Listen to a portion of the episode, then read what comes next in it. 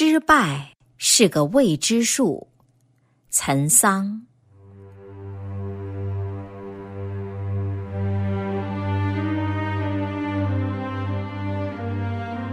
你舔尝过失败的滋味吗？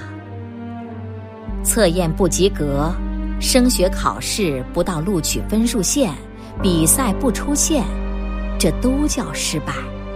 失败的滋味当然是苦的。人的一生不可能永远一帆风顺，不可避免要遭受这样或那样的失败。不过，有的人栽跟头栽得多些，有的人栽得少些罢了。可以说，人生是不断栽跟头而又不断爬起来前行的漫长过程。失败的下一站是痛苦，但不是终点站，而是岔道口。这岔道口分岔出两条路，一条是心灰意冷。一蹶不振的路，这路通向彻底的失败。这时的失败才是真正的失败。另一条是汲取教训、奋起拼搏的路，这路通向再失败或失败的反面——成功。但只有踏上这条路，才有成功的希望。因此，一个人遭到了失败，并不意味着。这就是最终的结果。问题在于，站在痛苦这个岔道口的时候，自己选择哪一条路？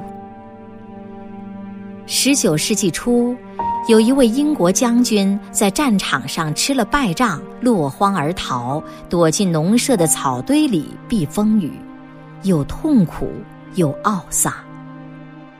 茫然中。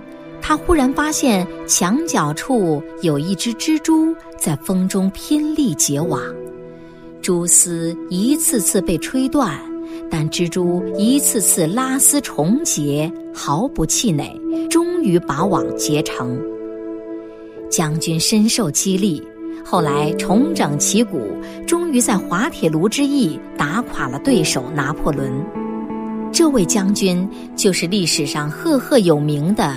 威灵顿，威灵顿将军的故事，不正好说明失败并不尽是最终结果这个道理吗？失败并不可怕，痛苦并不可怜，只有怯懦才是可悲的。失败是个未知数，当我们在失败之后，勇于化痛苦为动力。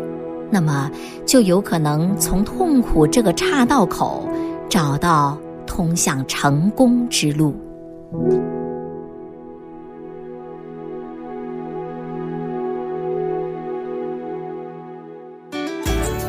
更多课文，请关注微信公众号“中国之声”。